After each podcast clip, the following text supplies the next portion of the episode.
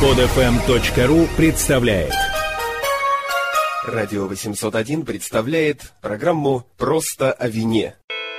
Ведущий Дмитрий Ковалев рассказывает об истории напитка, культуре питья, проводит дегустации в эфире, рассуждает о современных проблемах и тенденциях. «Просто о вине». И снова приветствует вас программа «Просто о вине» и снова на прямой телефонной проводной связи с нами Дмитрий Ковалев, э, винный журналист, обозреватель журнала Simple Wine News, э, эксперт винной школы, забыл, как называется. Энотрия. Вот, именно ее. И сегодня мы продолжаем разговор о крепких напитках, и в частности о коньяке. И вот в качестве такого захода я держу в руках бутылку, такую пластиковую, как продают в duty free в аэропортах, э, которую я привез из Мюнхена. Здесь... Саша, надеюсь, полтора литра? Да зачем? Целая бочка.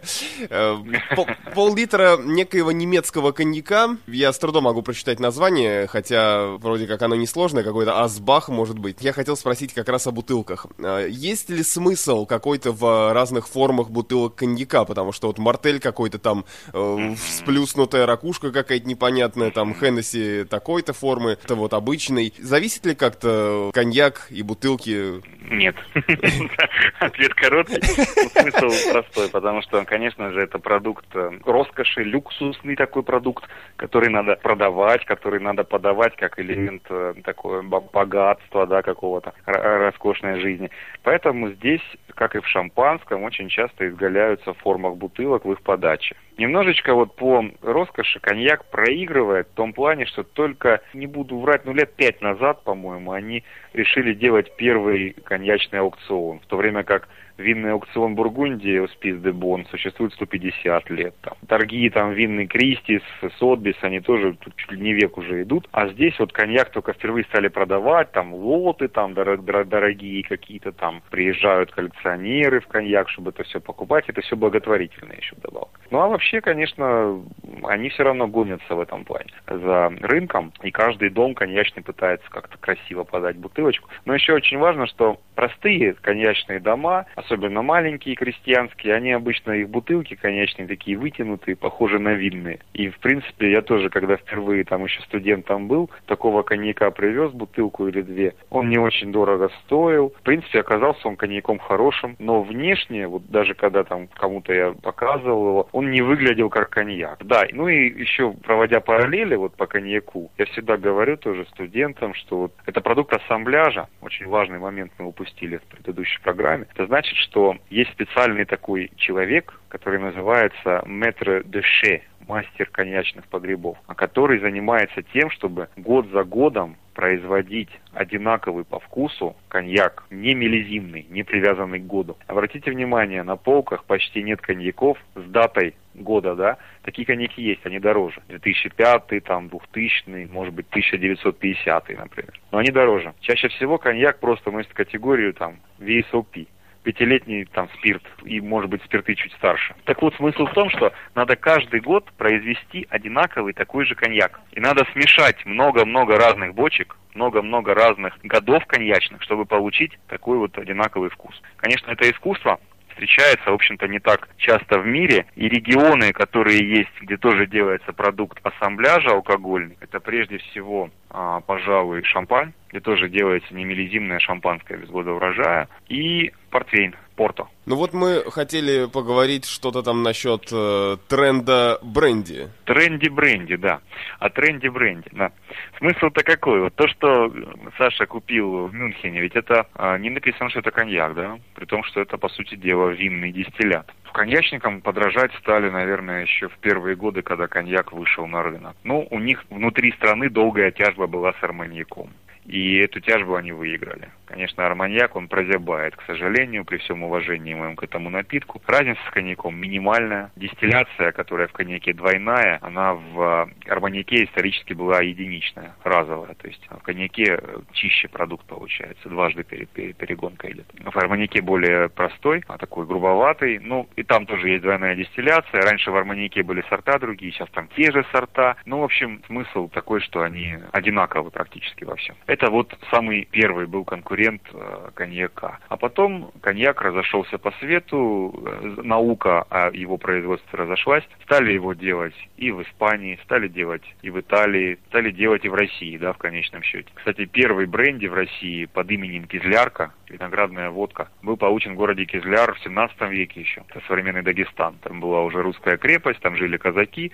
И вот царь прислал голландских мастеров, которые научили их дымать этот спирт. Так вот, что в итоге увидели коньячники к 20 веку. Они поняли, что их продукт уходит у них из, из рук просто. Их название, их города, да, используются повсюду. И постепенно через организмы там объединения Европы, ВТО, они стали добиваться того, что их право на название коньяк защищено мировым сообществом. Поэтому во всех цивилизованных странах мира вы не увидите на полке продукт под названием коньяк с местного производства. Коньяк только из Франции, не просто из Франции, а из региона коньяк. А последняя из э, близких нам стран, которая перешла на эти правила, это была Молдова. Они перешли на название Дивин вместо коньяка. Дивин – это, ну, на их языке из вина. Только тот молдавский так называемый коньяк, что идет на Россию, там пишется молдавский коньяк, там белый аист. А так вот только наш рынок вместе с там, дружественными нами Белоруссией, там, Казахстаном, Украиной,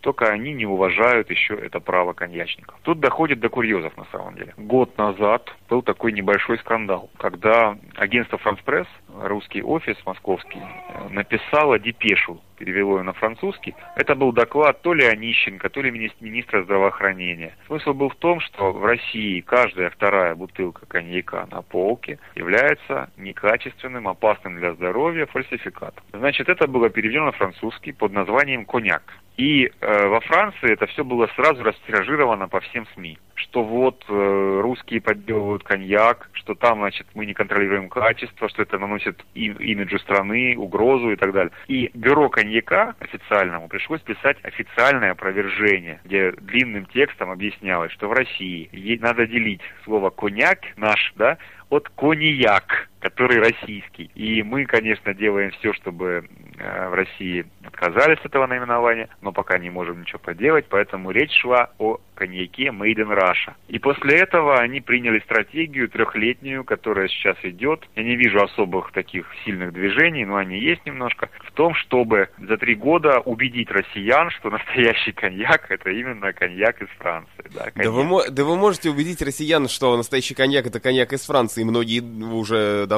знают об этом, да, просто да, они не да. могут э, или не хотят его пить, не потому что пьют более дешевые российские да. дистилляты. Очень многие наши разговоры о российском рынке вина, они заканчиваются разговорами о тотальной бедности народа нашего. Это, конечно, чистая правда. Кстати, это является таким предметом спекуляции в той же Думе, где вот эти лоббисты крупных коньячных заводов, там Московский коньячный завод, там Кизлярский, может быть, еще, они начинают что говорить? Мол, вот когда человек проснется однажды, окажется, что а, в России запрещено коньяк и шампанское, у нас игристое и бренди, то у него начнется ментальный кризис, потому что он поймет, что он не может больше себе позволить коньяк. Он начнет себя недооценивать, возьмет там плакаты или револьвер и пойдет на улицу митинговать и сделает революцию. То есть вот практически такими фразами вот люди апеллируют, угрожая власти, что вы потеряете доверие народа, если будете там бороться за вот эти контролируемые наименования мировые. А так, конечно, лучше поощрять э, употребление непонятно чего, которые делают наши московские конечные заводы вот, и прочие. Вот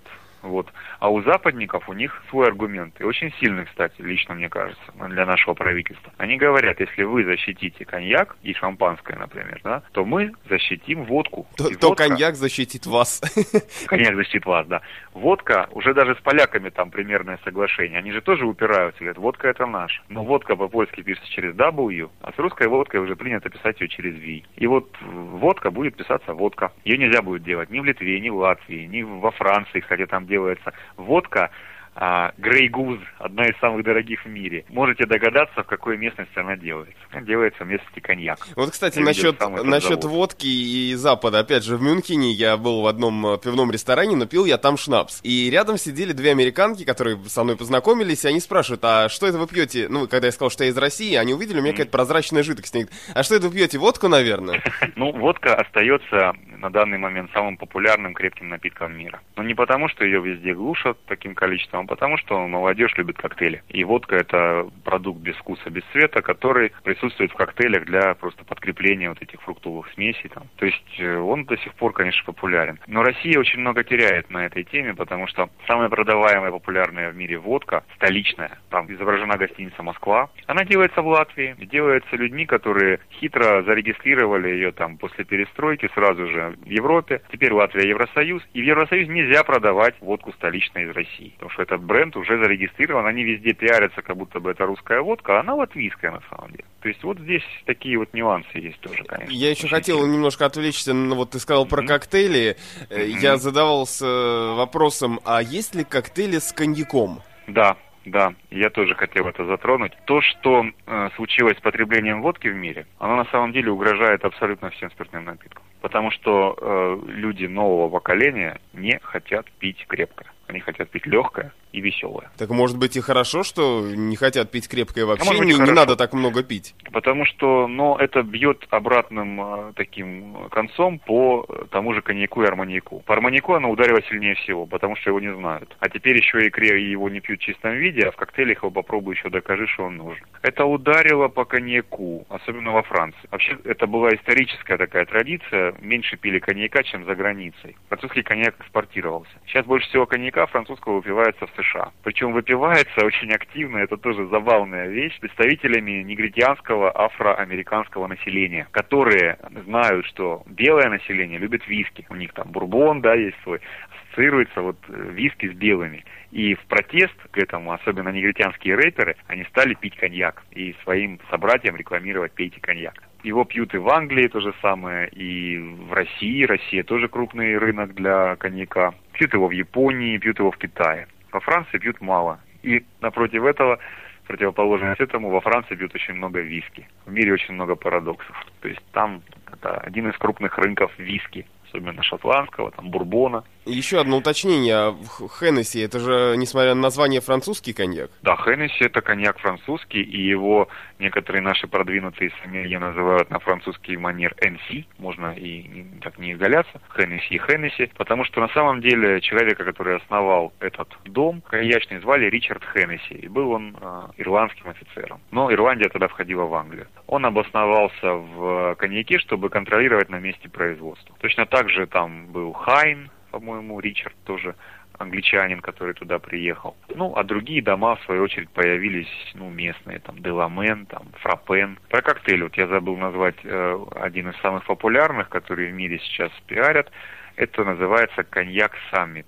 Там используется имбирный лимонад, и если не ошибаюсь, то ли авокадо, то ли что-то вот такое. Сейчас они делают титанические усилия, чтобы сделать коньяк э, коктейльным продуктом, потому что боятся потерять потребителя в итоге. А как правильно да. пить коньяк? А, коньяк – это, в общем-то, диджестив. Это то, что пьется после еды. На тему того, что можно ли коньяк пить за едой, как это делают в России, я говорил и с шотландцами по поводу виски, правда, и с коньячниками. У них есть теория, что, в принципе, есть блюда, которые сочетаются с коньяком. Это некие там рыбные блюда, десерты вообще очень сильно сочетаются хорошо. А, но это больше такой для них экзотика. У них так не принято. Все равно в том же самом коньяке на обеде вам предложат вино, а в конце только свой коньяк. Будь то со льдом, они, молодежь очень любит спрайт, коньяк смешивать с водой, ну, или в чистом виде. В чистом виде уже чаще всего пьют самые радикальные такие французы, потому что французы отвыкли от этого вкуса крепкого алкоголя. Пьется коньяк в бокале специальной формы. У нас э, в России прижился очень сильно бокал, такой широкий, все, все знают, на низкой ножке. Его называют еще бармен ингалятор. Он потому что очень сильно бьет в нос оттуда аромат. Коньячники ввели свой бокал. Этот бокал имеет форму в чем-то похожей на винную, он ниже, конечно. Бокал тюльпановидный, то есть снизу широкий, потом сужается и снова расширяется. В таком бокале коньяк лучше раскрывается в аромате. Он не бьет спиртом в нос, а чувствуется цветочный аромат, который всегда там есть белых цветов, там бывает зрелых фруктов,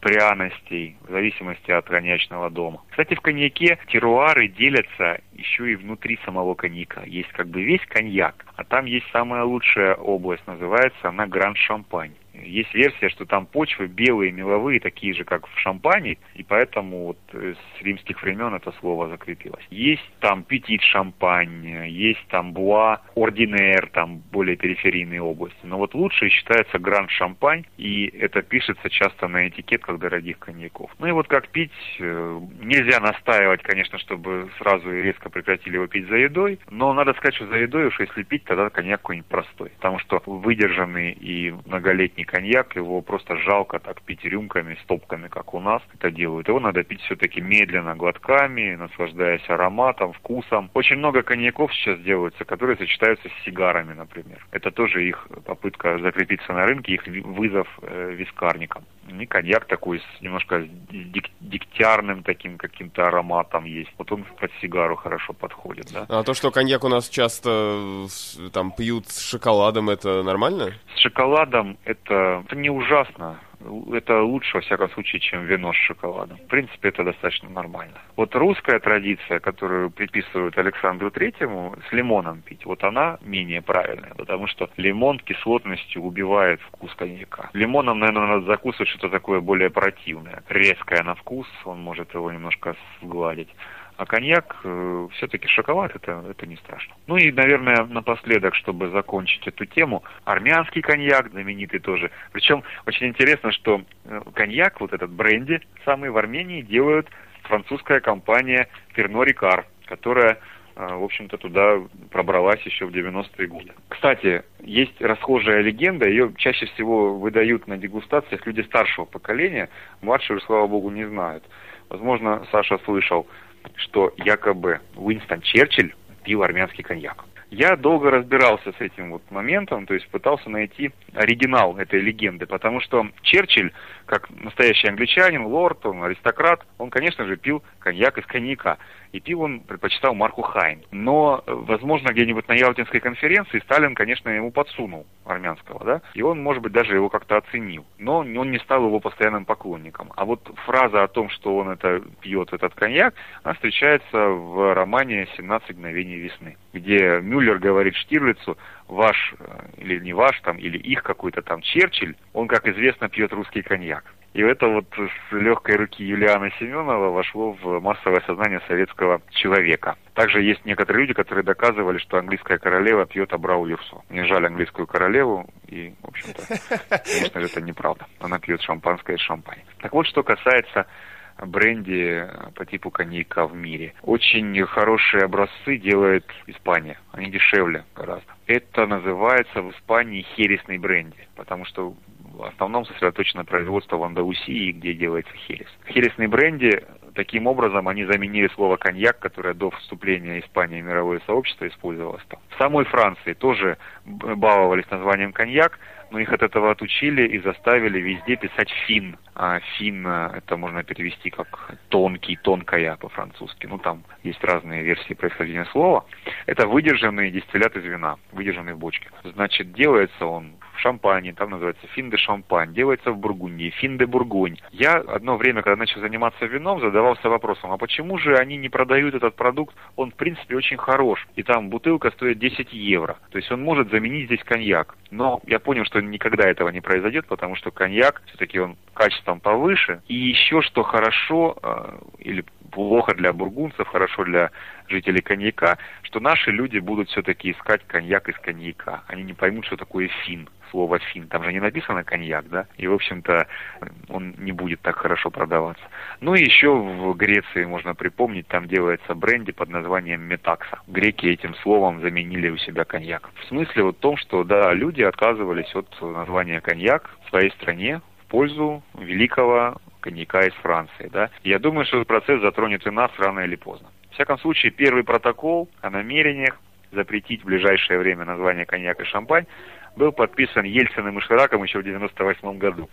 Но это были и только намерения. Это, ну, там чуть ли речь шла о том, что вот уже через полгода. На сайте газеты «Коммерсант» можно это очень легко найти. У них материалы из 90-х годов еще хранятся. И найти доказательства тому, как у нас медленно все в России происходит. Спасибо. Дмитрий Ковалев и коньяк на радио Спасибо 801. за внимание. Это программа просто о вине и просто да. о коньяке. Просто о коньяке просто... и обо всем, что пьется. До новых встреч.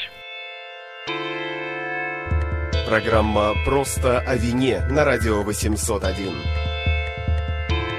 Скачать другие выпуски этой программы и оставить комментарии вы можете на podfm.ru